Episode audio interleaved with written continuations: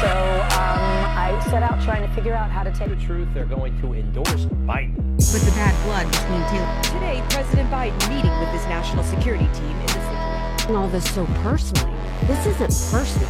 When you look at the inequalities in America, in education, you know, home ownership, employment and wealth, healthcare, can you admit that there America is systemically and structurally a racist country? I think culture has a lot to do with it, Mm-hmm. right? But it's more of if you look at how do you fix it, Because even when you say all men are created equal, no, they weren't. Because we were labeled three fifths of a human.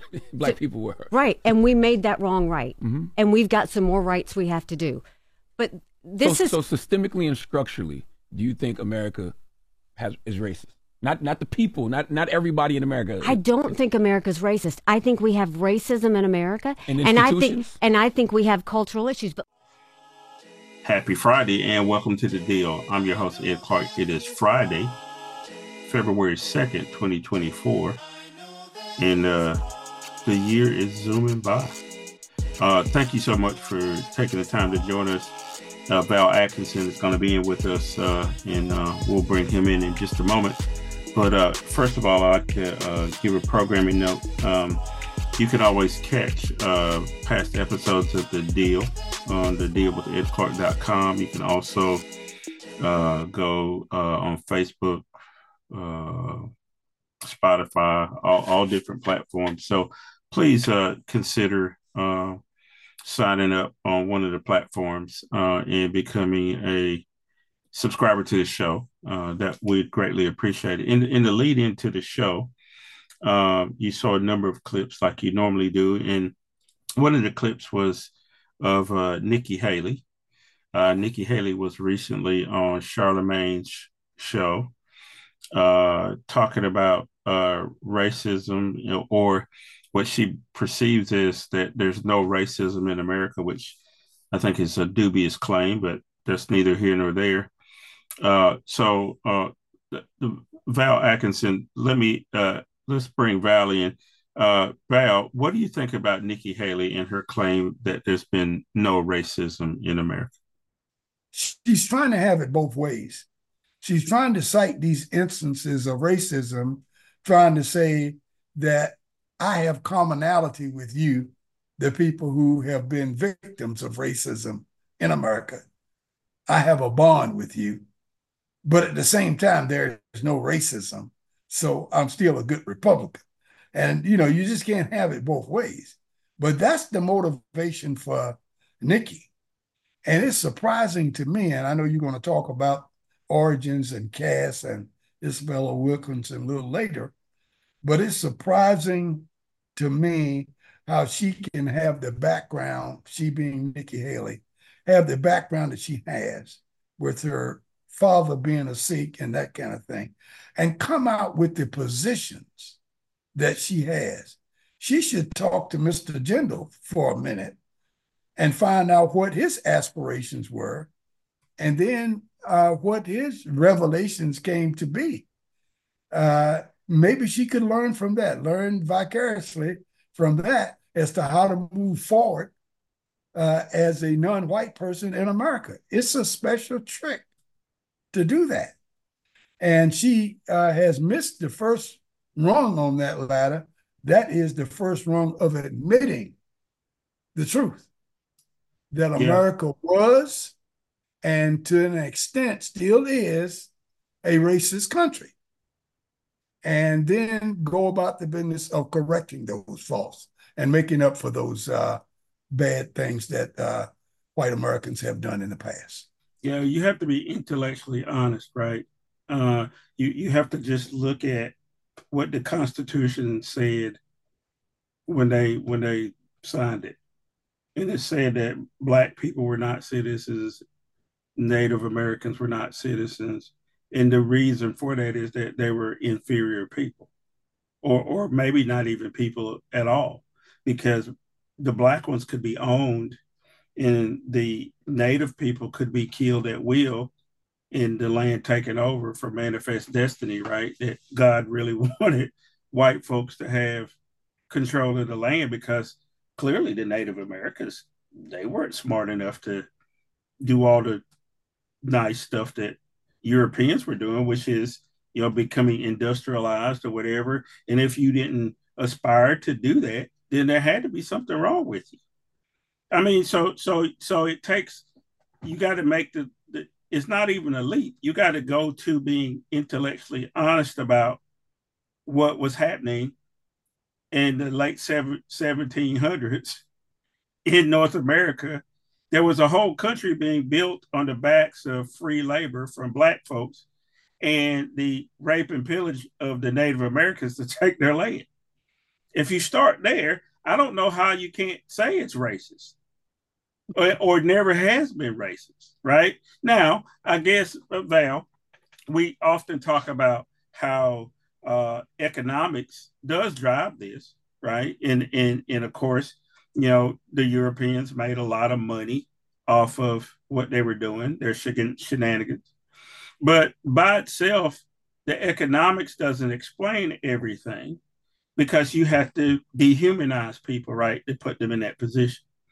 Uh, before we go forward, I want to remind you you're listening to uh, the deal with Ed Clark and Val Atkinson. It's Friday, uh, February 2nd, 2024. Uh, we started out talking, Val, about Nikki Haley being on the Breakfast Club. And we played a clip where she said she was discriminated against. Her father was. And then, but she still insists that America is not racist. And and so in trying to put this into context, one of the books I know that you're you read, and so have I, and it has been turned into a movie. It's called Origin. So we won't do any, movie spoilers for people who haven't seen it. But uh, and and I do encourage people to read the book. One of the premises of the author Isabella Wilkerson is that people will do nasty things to each other. And and the reason why it's called caste is in India, ironically, Nikki Haley's from families from India. Ironically, is that there are a group of people in India called at one point they were called the untouchables. I guess you know, it's not politically correct to say that anymore. They're called the Dalits, right? And basically they they remove dead bodies, they clean out toilets, sometimes with their hands. They got to clean up people's excrement they're not allowed to go to college with everybody else and so on and so forth.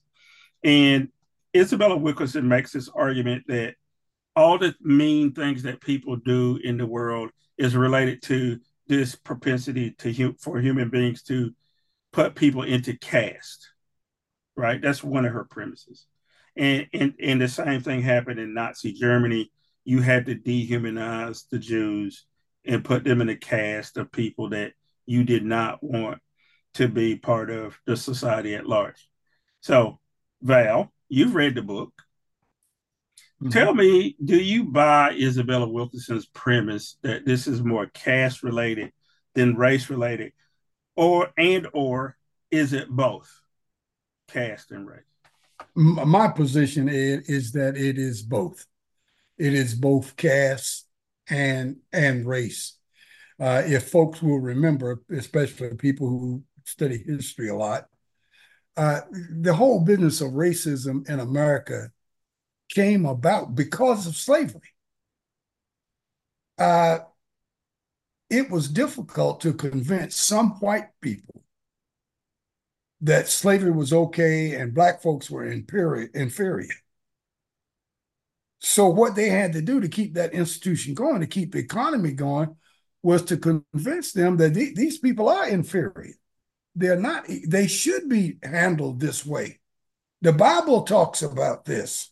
So we're doing the right thing by treating them as such. And then came along uh, Friedrich uh, uh, Blumenbach, who came up with the theory of the races in 1793 uh, the Mongolian race and the Caucasian race and the Negroid race. Uh, and he kind of solidified that, that these are the races of man. And he decided that it was going to be stratified and the white race would be on top because of, of all things, cranial size. He thought that that was the first thing that determined superiority or inferiority as far as race was concerned. And then so here comes these big head white boys, and they're supposed to be smart than everybody else. And I said, that can't be true. I know a lot of big head white boys that are not smart. As a matter of fact, they are just the opposite from that. But it all boiled down to convincing white people to stay the course, as your favorite president, Ronald Reagan, used to say, Ed.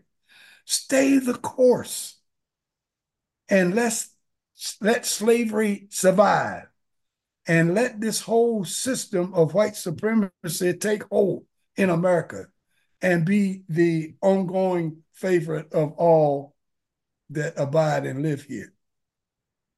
And that's what started everything. That's why it was so difficult, even after the Civil War, for Reconstruction to take hold.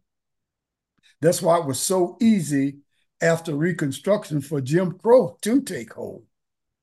Because down at the bottom where the seeds grow, there was always this thing of racism and white supremacy. Always. Always, like you say, from the beginning with the Native Americans, let's kill them. They're in the way of us starting this new world. Bring the white black folks over here and make make them work. We can't do all this work. This land is too big. Too much possibilities of being wealthy if we had somebody to work it. Well, we can't work it. So let's find somebody to do it. And this country was built on that free labor of black folks and brown folks and white folks sitting back talking about what the rules are going to be and enforcing them and making things go and setting more rules to make sure those rules are abided by. And now we have a situation where every measurable category you find Caucasian males, Caucasian females, and then everybody else in some stratified type of construct. And it's because of the way we started. And it's racism. And I think Isabel Wilkinson does a great job in her book, uh, Caste. I've read it, one of the best books I've ever read. I haven't seen the movie Origins yet, but it's on my list. I think we're scheduled to go next week. And I appreciate you not spoiling it for the rest of us who haven't seen yeah. it yet. But it is, from all uh, indications, Ed, a great movie, and I look forward to seeing it. Yeah, I, I, I, I just do encourage people. I'm a movie person anyway. I like to be in the theater and I like to watch movies. And uh, I would also encourage people to see uh, two other films. Uh, one uh, is called American Fiction. If you haven't seen that, Val, I'll make that recommendation now too. American Fiction is about the uh, duality of, I think, uh, intellectual Black folks. That uh, this the the protagonist in the movie is at the, at the academy. And he's writing serious writings, right? But nobody reads them because he's a black person writing it. So the only way to get people to read his stuff is to write in vernacular. So he takes on the persona of Stagger Lee hmm. and, and, and eschews everything that he has done in the academy. And of course, that takes off. And I won't talk about the shenanigans that ensue after that. Suffice to say, is that what he learned is that despite all his academic training and his PhD and his serious writing, he's still a black man in America. So that's mm-hmm. that's butted up against what we've been talking about right here, Val, about uh, you know, some folks, some brown and black folks saying there is no racism. Well, American fiction is clearly about racism, about how black people are viewed and put in a box and you can only be this if you're black right? There's authentic black and authentic black means you speak in vernacular. It doesn't mean that you write a serious work about shakespeare or whatever right? Or a serious work about african literature. You can't write about anything other than what's happening in the ghetto so to speak anyway uh, the other film that i recommend is uh, a film called the book of clarence uh, now, a lot of people have given it uh, not good reviews because they refuse to watch the movie. The movie is a satire, not on religion necessarily, but it does poke fun at Christianity to some degree. But it's a satire. I don't know if you ever saw The Life of Brian back in the day by Monty Python Val, but they they had this character who gets mistaken for the Messiah. And in in this movie is the same, except for uh, the black guy that gets mistaken for the Messiah in in this story, in this telling, gets stopped by the Romans all the time and asks for his ID. he owes he owes the loan shark some money, so he's trying to navigate that. And then he sees Jesus and he says, "This Jesus dude got it made. I'm going to be like Jesus." And again, I won't spoil it. I will encourage you to watch it. But for some of our church folks, I've what I've read is they think it's sacrilegious because you you can't depict Jesus in any other way than a particular way. Uh, but uh, at the end of the movie, a white person appears who everybody thinks is Jesus and the Messiah, and it really is Jesus is really black, and Clarence is turns out to be closer to God than anybody else. But the white guy gets mistaken as the one that we should venerate. You know what? I hear some music in the background. I'll leave that there. So we we did our movie movie recommendations on top of everything. So when we come back, I want to I want to switch gears, Val, and talk about what's going on in the Middle East. So everybody, stay right there. We'll be right back after this message.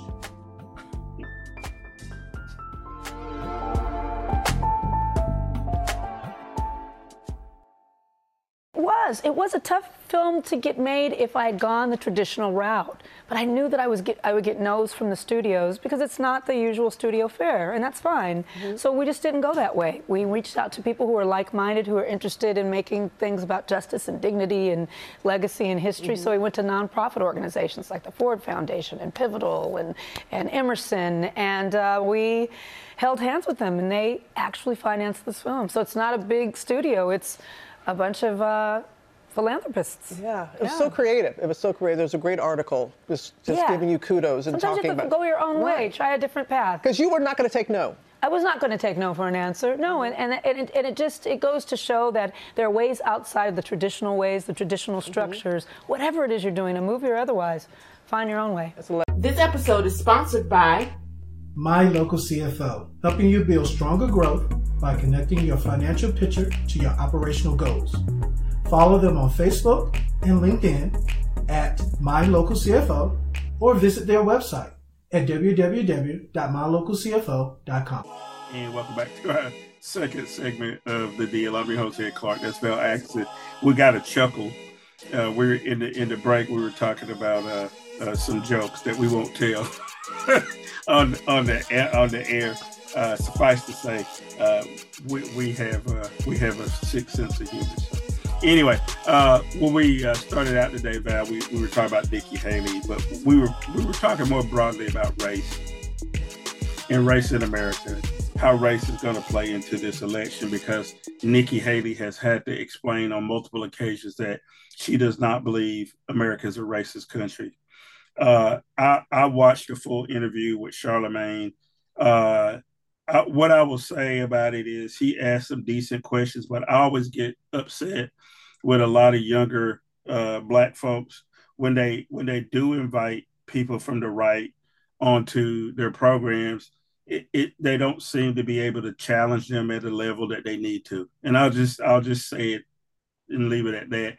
Charlemagne has millions of followers. I don't, uh, and, but I can still be critical. I I think uh, uh, the level of knowledge and maturity that is required to interview somebody like a Nikki Haley and to challenge her on her notion that there is no racism in America needs a lot more than a morning drive host to talk about, and I'll leave it at that. Uh, and then we also talked about Origin, uh, is a film about Isabella Wilkerson in her book Caste. And then we ended up giving some movie recommendations. I do want people to see Origin. I want people to see American Fiction, and I also want people to see the Book of Clarence. I'll throw in. Uh, I'll also throw in uh, the Color Purple um, because apparently the production there is really good, and I plan on seeing that as well. So Val, let's move on. Um, let's go to the Middle East. Um, three soldiers were killed in Jordan. Let's take a look at a clip, and then we'll talk about it. Today, President Biden meeting with his national security team in the Situation Room. Under pressure to respond after an attack the Pentagon says was launched by Iranian backed militias in which U.S. soldiers were killed.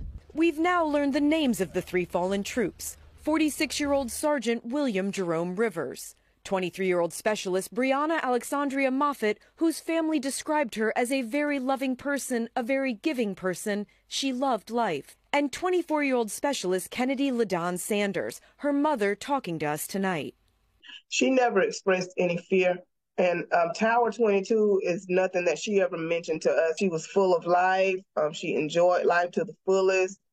Um, you know, she was just uh, a ray of sunshine for anyone that came in contact with her. The soldiers were killed Sunday night at a small outpost in northeastern Jordan known as Tower 22, where about 350 U.S. soldiers and airmen are deployed. The Pentagon saying a drone packed with explosives hit near a housing area while many troops were asleep. At least 40 troops were injured, including eight who had to be medevaced for further treatment. So, about uh, those three troops that were killed, uh, uh, the oldest being in his 40s, they were all part of a Army Reserve group from Georgia uh, who were in Jordan.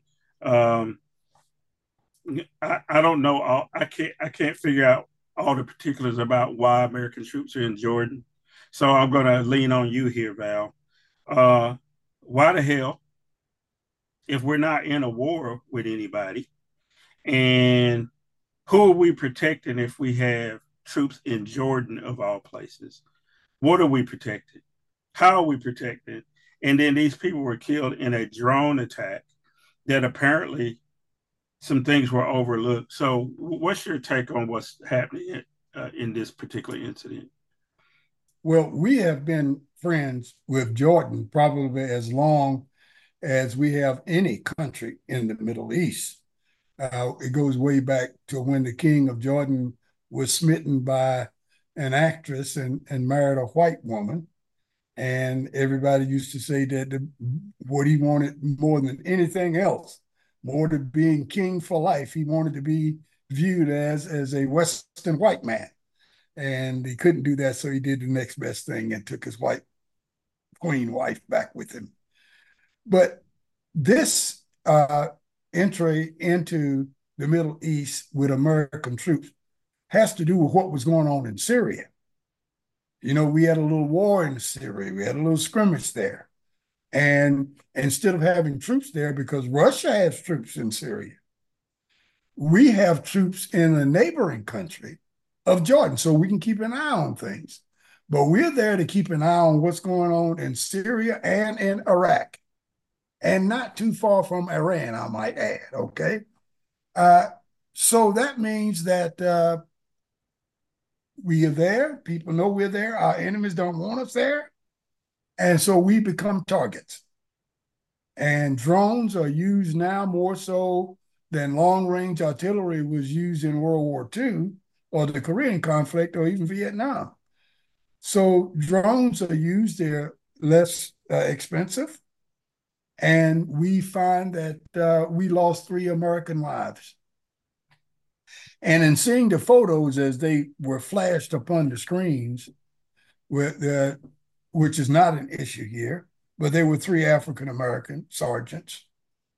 Uh, but at any rate, Biden has to do something, and this is an opportunity for the Biden administration, uh, with all the talk going around of him losing key black support over what's happening in the Middle East they are taking a real measured approach to make sure everybody knows that we are really going to avenge the loss of these lives. And Biden is meeting with the family of all of the deceased. And they're going overboard as far as I'm concerned. I don't think they'd be making this much about this if there were three white soldiers that got killed.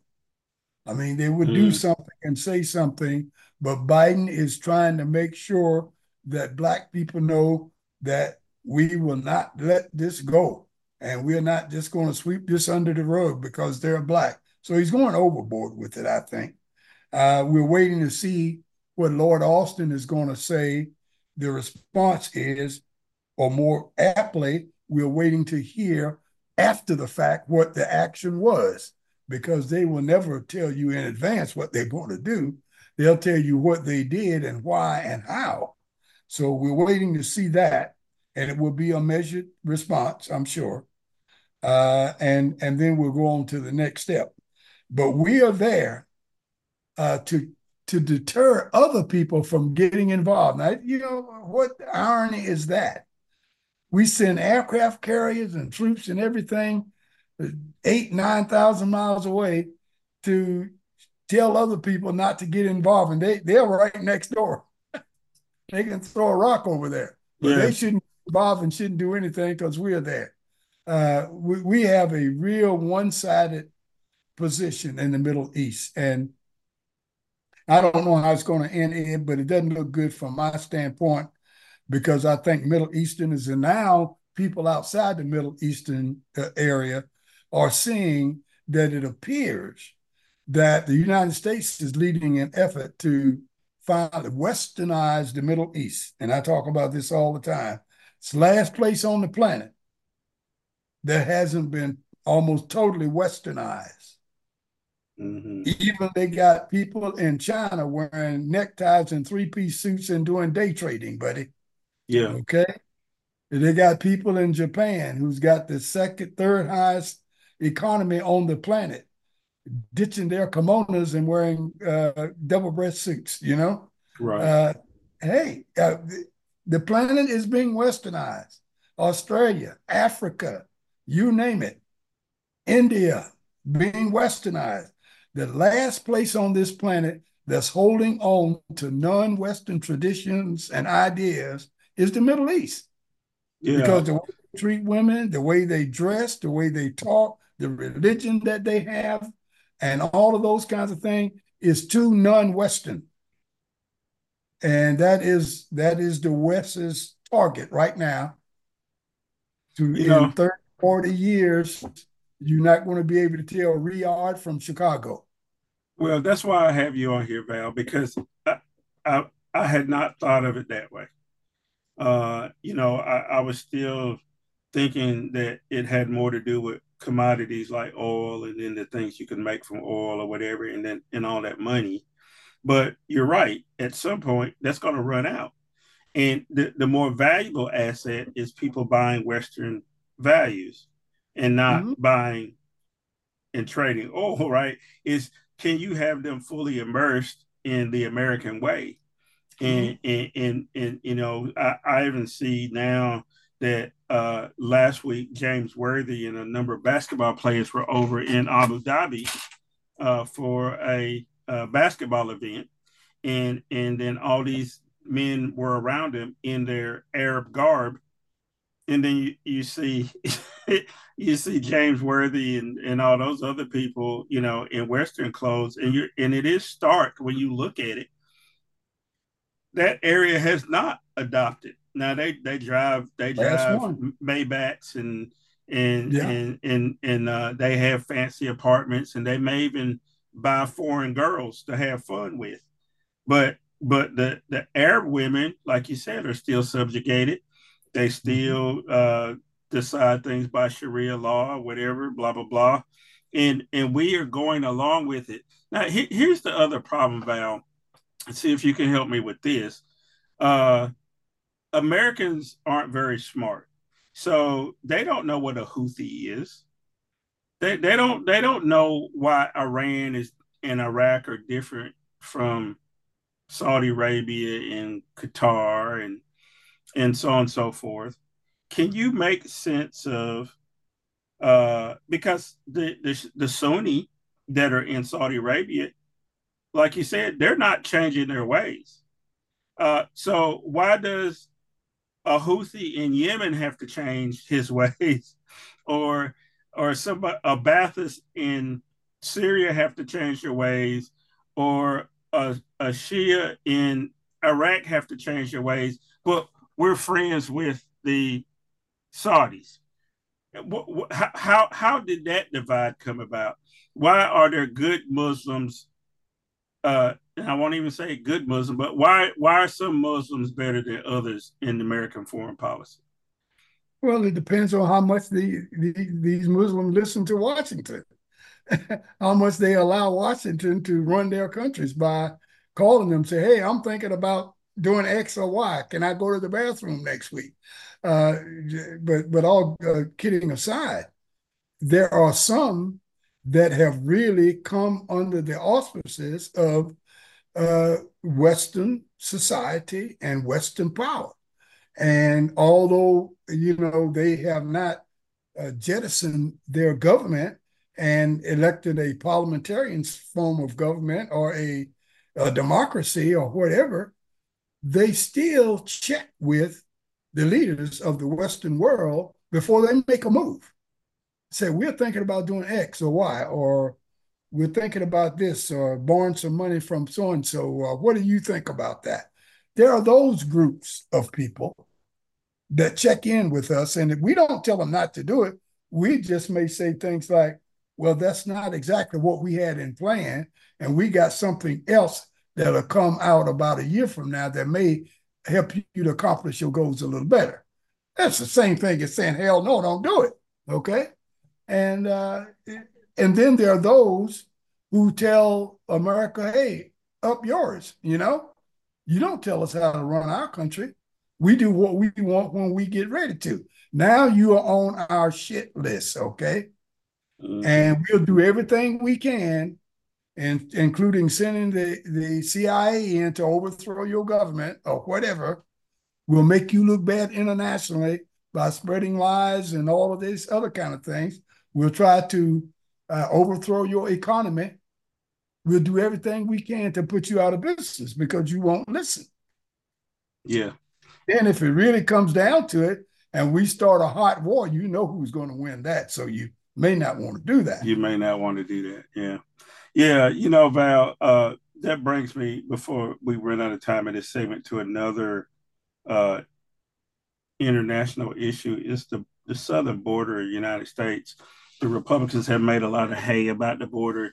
They've actually, in, in committee this week, recommended that uh, Secretary Mayorkas from Homeland Security be impeached. I don't know on what grounds, but it's more bullshit from them. Let's take a look at a clip about a convoy of people going to the border, and then we'll talk about it. Right now, a group with the intention of stopping migrants from entering the U.S. heads to border towns, including one near Eagle Pass. The Take Our Border Back convoy says it'll be calling on the government to address the crisis at the border. And tonight, some are questioning the group's motives. That's right. Thanks for joining us tonight. I'm Jonathan Martinez. I'm Mandy Noel. In a video the group posted online, they say they condemn violence and aren't looking to engage with anyone. As News 4 San Antonio's Amanda Henderson reports, law enforcement along the border preparing for the convoy to arrive a bit later this week. 1,500 miles away from San Antonio. The Take Back Our Border convoy has started its journey toward border towns. And, and we're ready. We're ready to uh, hopefully peaceful, peacefully, and uh, and then nothing will happen. The group's goal, according to their website, is to peacefully assemble on Saturday and call on government leaders to address the southern border. We reached out for comment, but have not heard back. USA! USA! No one knows for sure how many people are arriving, but officials say they're preparing for a large number. So, Val, some vigilante white folks are going to ride down to Eagle Pass, Texas this weekend, ostensibly to uh, do what Joe Biden won't do, right? That bullshit. Because I know and you know that there is a border security bill that's in the Senate, and it's going to come to the floor probably on Monday. That's a bipartisan bill where the Democrats had to give up a lot Speaker Schumer, Leader Schumer has already said that you know there are provisions in there that Democrats would not normally support, but they essentially have agreed to let the Republicans put in a provision to all but close the border and not, you know, and make asylum very difficult. That's despite all these folks who are here now who pretty much just walked in mm-hmm. at their will. Uh, and we can carry this over into the next segment if we if we need to, Val. But uh, talk to me about this um, border bill. Uh, it's essentially DOA in the House, right? It's nothing going to happen in the House. T- t- tell tell me about that. Well, that's what Speaker Johnson has already said. He said the bill is dead on arrival in the House. When it gets there, it will not happen. Uh, it has been reported that he's taking orders from Donald Trump. And Trump doesn't want that to happen because he didn't want anything positive to happen on the on immigration or the border while Biden is still in office, because Biden may use it as a campaign issue as he campaigns against him uh, in the election of, of this year, 2024. So he doesn't want it to happen.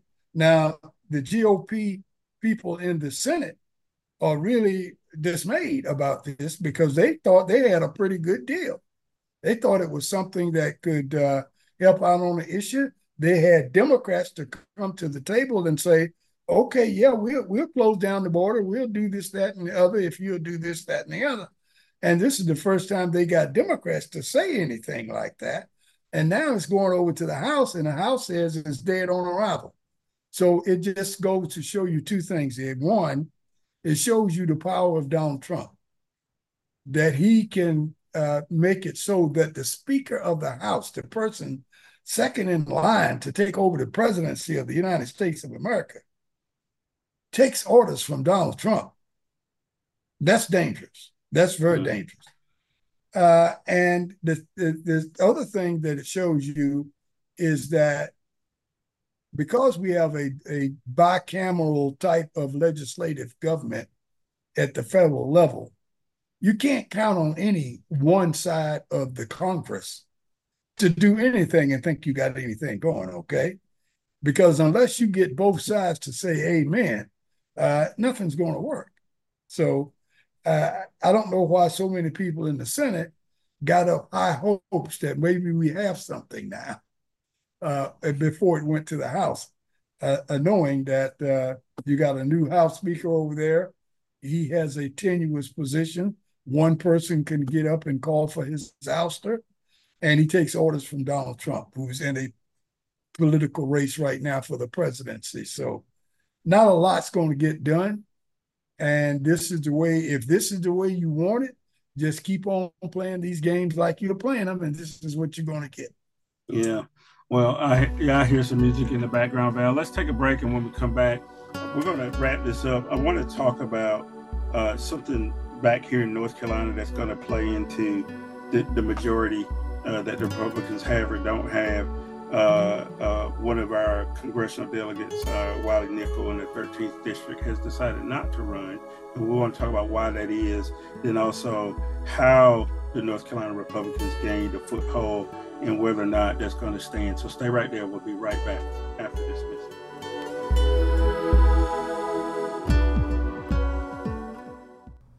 Attention, all food lovers. Are you tired of the same old meals every day?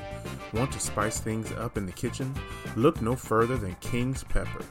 Our website, kingspepper.com, offers a wide range of high quality spices, seasonings, and blends to take your cooking to the next level.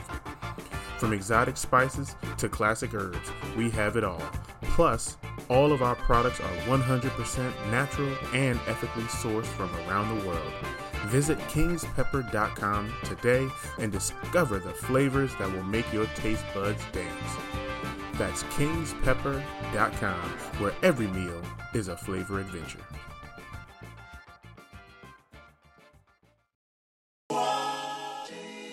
And welcome back to our third and final segment of the deal. I'm your host, Ed Clark. Val Atkinson.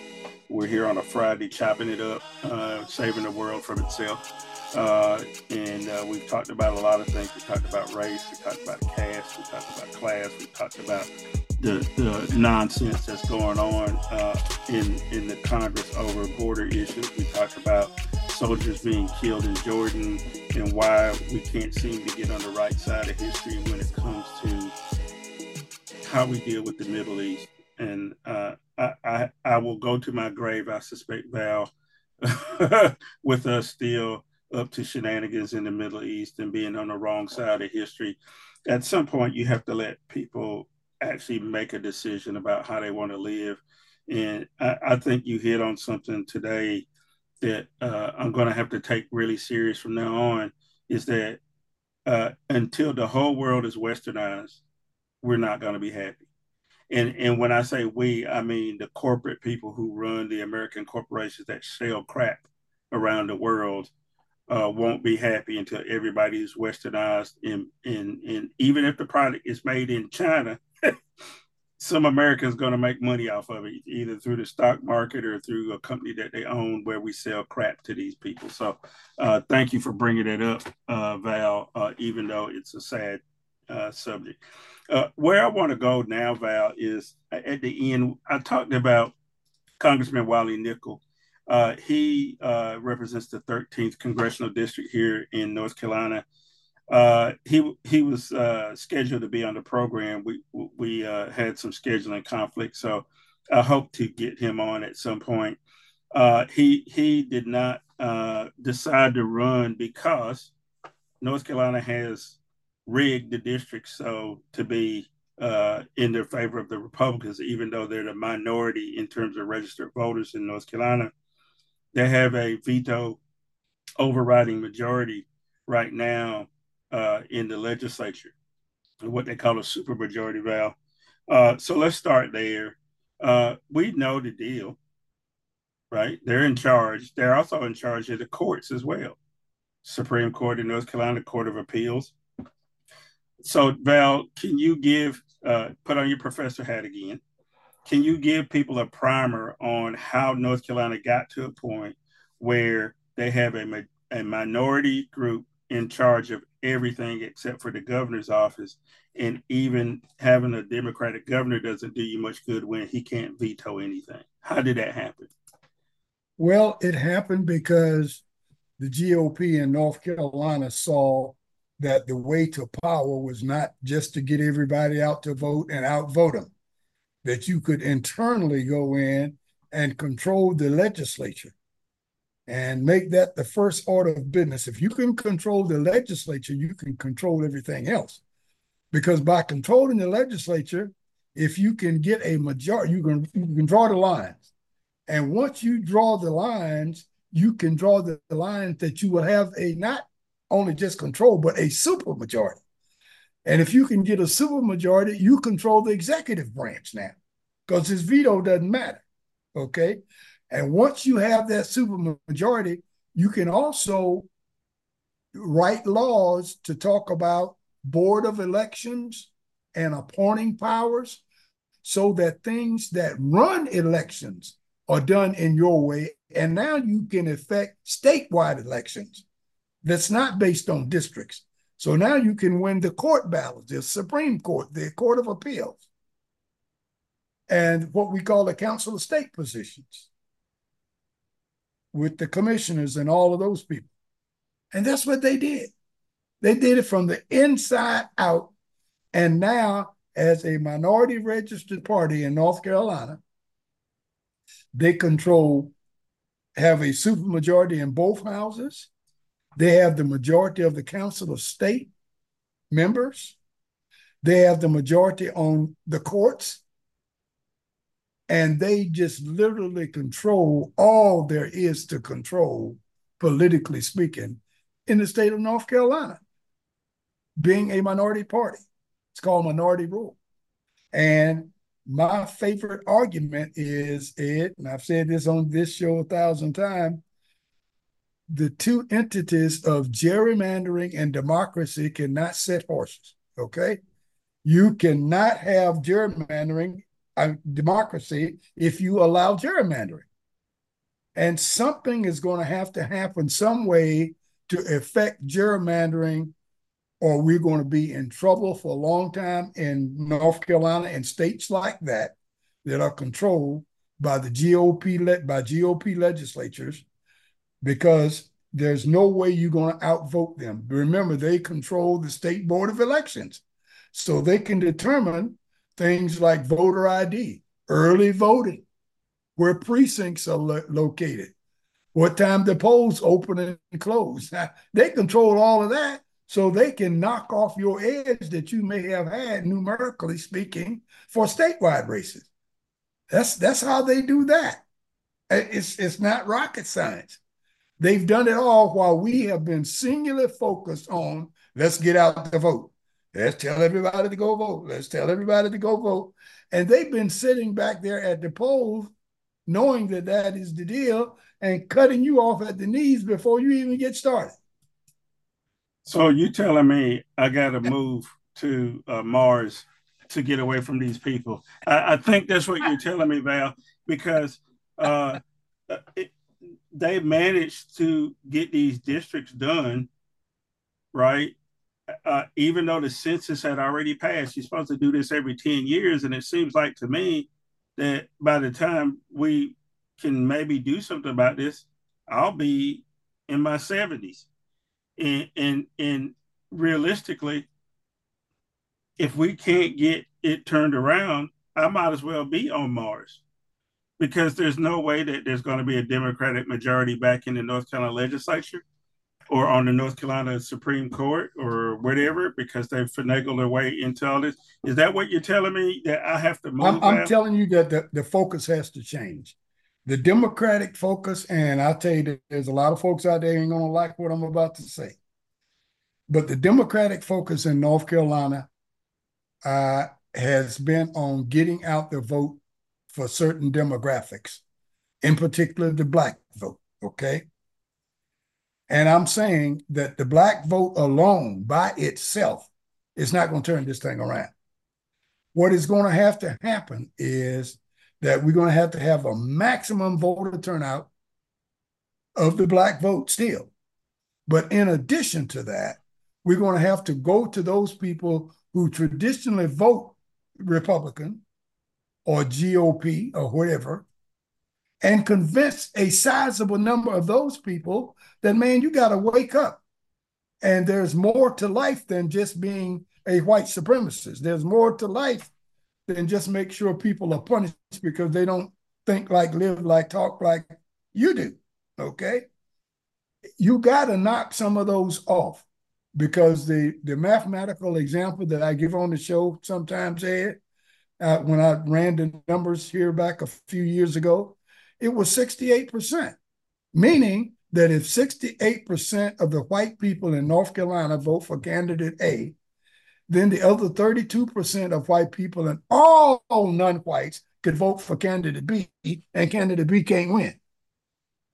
If that is the case, what Democrats in particular have got to start doing is focusing on that 68%.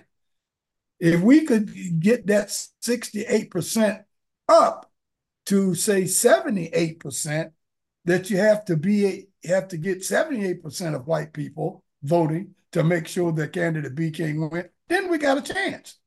Mm. You've got a chance. So I'm not saying take any effort off of turning out the black vote. We've got to do that. We got to keep up those numbers. But in addition to that, you've got to do something about uh, the 68%. Yeah, you know, we, we didn't talk about this in the lead in, Val, but the job numbers came out today as well. And supposedly 335,000 jobs were added to the economy. Uh, inflation uh, is down, gas prices are down.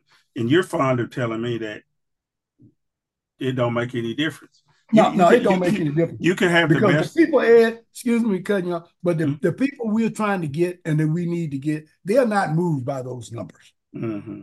They they don't believe. Some of them don't believe it. Some of them don't care. because you got people that think they're about to lose their culture. They don't have a job anyway. They're unemployed. They're not going to give up losing their culture just because you're going to give them a job. Okay. Mm. So that that don't help them. That don't they don't care about that if they got to mm-hmm. pay an extra 10 cents a gallon for gas and lose their culture. They pay 30 cents a gallon and keep their culture, okay? Right. So we, we are not, we are, we are hammering on the wrong issue if we're trying to get to that 68%. We need to talk about things that they are interested in. We need to go straight to the core and talk about those issues, not these what we call issue oriented things like the economy and, and school choice and whatever we think the issues are, because that don't motivate these 68 percenters, okay? Don't motivate them at all. Uh, what we think that does is turn out more vote, and they don't do anything about that because mm-hmm. people are going to turn out or not turn out regardless of what the gas price is, okay? So we got to get off of that stuff, and we got to go to those white folks out there and says, "Hey, man, you know, what kind of country do you want for your grandchildren? Well, you know, you know yeah, you know, Val, that brings us back to our big issue for today, which was uh, the whole notion of whether it's caste or class or race that drives yeah. things, and and clearly it's a combination of all of them, right? It's it's it's uh, uh, because you identified it earlier. Race is an artificial construct that's fairly new, mm-hmm. right? Mm-hmm. Uh, uh, you know, um, there's another good book called The History of White People that I recommend to folks. Neil Painter. By Neil Painter. Uh, and, and, and, uh, and point, it points out that when Irish and Italians and all of them were coming here, they were Irish and Italian. They were not white. And right. and and it, they did not become white until it became expedient for the people in charge to make people think that there was some cachet to being white. That that at least you weren't a, a Negro, and right. you need to join our side.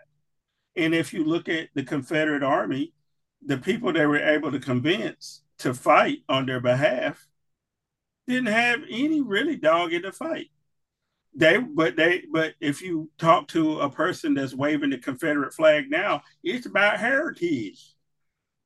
It is not about heritage. It's about how your ancestors were duped into supporting the economic system that mm-hmm. was driven by race. That that those people and it's not just in alabama. I saw a lot of confederate flags in north dakota in montana. mm-hmm and, and and people move up there to get away from black folks, right? They want to have and this week, Val, there were people again talking about Texas seceding from the Union and being their own state, supposedly over this immigration. But mm-hmm. that's also about having convinced certain white people that they're going to lose Texas to the people who own Texas to begin with. Yeah. How about that? is that not ironic? Is that they're worried about losing Texas to the brown people when they went in and killed and ran out all the brown people? Right. I mean, you you can't make this stuff up, Val. You just can't make it up. Anyway, before we run out of time, this is going to sound completely crazy that we're talking about this, but I want to because it has something to do with the election, possibly, and that's Taylor Swift. Val, Taylor Swift, and uh, Mr. Kelce, who is the uh, tight end for the Kansas City Chiefs, are always let, locking lips. She's always at the games. Uh, he he used to exclusively date black women. Now he's dating Taylor Swift, but the Republicans are upset about it. I won't show any NFL stuff because we do not have rights to NFL. But this is from Fox News, Val, and then we'll talk about it. Taylor Swift might be the most famous pop star in the world. Right now, you can't go anywhere without seeing her face. Billion dollar concert tour, Time Mag covers, and of course, every single Chiefs game. Turns out a relationship with Travis Kelce is quite popular, generating an extra $330 million for the Chiefs and the league this season. Swifties are a massive and emotional demographic. If Taylor likes something, they love it. Now, the women who run the Biden campaign want to set the big guy up. The most unpopular president of all time wants to have a relationship with Taylor Swift. The New York Times says the centerpiece of the Biden reelection strategy is begging Taylor Swift for an endorsement. Quote, Fundraising appeals from Miss Swift could be worth millions of dollars for Mr. Biden. One idea that has been tossed around a bit in jest sending the president to a stop on Miss Swift's Eras tour. So, Val, if people over at Fox think that Joe Biden has worked out a deal with Taylor Swift and the NFL to get the Kansas City Chiefs to win so Taylor Swift can go on TV and say, register to vote because earlier this year during her tour, she told young people to go out and vote, and there was a surge in young people registering to vote. And and so uh, folks over at Fox News have lost their mind and say that Joe Biden has conspired with the NFL for Kansas City to win the AFC championship so they can go to the Super Bowl. Val, in the time we got left here, explain to me how crazy you have to be to buy into that kind of bullshit. It, it just goes to show you the type of people that the GOP has, you know, in their party now. Uh, they've always had a few crazies, you know, but, you know, 20, 30 years ago, they were uh, able to keep them under wraps and they wouldn't let them have a microphone anywhere near them or they would bar them from talking to the press and that kind of thing. Now those same people make up uh, the ruling majority of the GOP, so they can say and do anything they want. And for the rest of us, it sounds, you know, just crazy off the wall. But they've always been that way. They've always been that kind of group. Uh, you know, we talk about here all the time about uh, the, the MAGA group really starting with the Tea Party. And but the Tea Party's been around for a good little while. They just were a back seat, back row fringe element within the GOP. And and now the GOP, then the GOP wanted to win so badly that they allowed these guys to come up and take a, a seat on the front row. If you can bring your people out to vote, you can have a seat on the front row. And then they became uh, known to the GOP that, hey, guys, you can't win without us. And the GOP said, oh, oh, you know, they're right. we can't win without them. So then that's how they took over the party. So anything they say or do now that they've taken over the party, uh, I'm one of the last people that's surprised about. I still think it's stupid. And It is crazy, but I'm not surprised because I know how they got there. And, and they just do crazy stuff, man. And if they come out tomorrow with something even more left out of left field than this, I won't be surprised. won't be surprised. I'm not surprised anything they say or do. Yeah. Well, I won't ask you for your Super Bowl prediction right now because I'll Joe give Biden, it to you. Joe Biden's already got it worked out. oh, so so so are you are you on Joe Biden? Are you working on the Joe Biden conspiracy? Are you going with Kansas City? No, but I am pulling in my heart for the Chiefs. That's who I'm pulling for. Okay. But I got this nagging, nagging kind of doubt feeling that uh, McCaffrey is going to have a field day. I, I had look. We were thinking the same thing, Val. I, I Christian McCaffrey is due. Uh, the Panthers were crazy in letting him go. They, oh, were, they also were crazy. Cra- they were also crazy in letting go Steve Wilks who was the right. interim coach for the Panthers that got them five wins when they had no business winning any games. And then that's right. They bring in Frank Reich, which made no sense to me. And they had a coach, and now uh, uh, pretty much Wilks is the associate coach uh, for for the 49ers and is going to probably lead them to a Super Bowl victory. I, I, I, w- I will give a number next week. I won't give it this week what I think the score is going to be. Uh, but uh, I, I, need I need to see the injury reports before that. Uh, in the okay. meantime, in the meantime, Val, uh, anything else you want to tell us? Anything we need to be thinking about, or uh, before we go? No, like I said before, the book, uh, the edition, is finished, and we, we're in the process now of publication, and I'll be this is one of the first places I'll make my announcements as to where you can go and pick them up. I, I think they'll be at all of the stores, uh, definitely be online on Amazon, a lot of other places. But I just don't know now what uh, what my book tour is going to look like and where I'm going to be making my stops. Well, I'm going to be the first in line to get my signed copy uh, okay. of the new of the new book. Hey, hey, hey, folks, we have squandered an hour of your time, and we appreciate you doing that. As as always, we encourage you to have people join us in our shenanigans. You can go to the deal with edclark.com. Uh, you can also click on the top and get a hold of our feed so you never miss an episode. That way you can subscribe. You can subscribe on YouTube. You can subscribe on Spotify, all the all the usual places where you can find podcasts, either the video or the uh, audio version. Uh, you can also pick it up on Facebook if you're one of those folks who do Facebook. Uh, the feed is always on Facebook as well. Uh, we we try here as hard as we can not to just run off at the mouth. I know I do. Uh, Val is the smart one. He's the informed party. I'm I, am the one that runs off at the mouth. Uh, nevertheless, I think it comes from an informed position, and, and, I, and I really do appreciate Val being here with us week after week and trying to tell it straight. Because a lot of times you turn on the talking heads, Val, and it's just you know, same old, same old. And that's not the case here. So, in the meantime, go out and do something good for somebody today. That's all we ever ask you to do. Come back again next week for another edition of The Deal. Have a good day. Bye.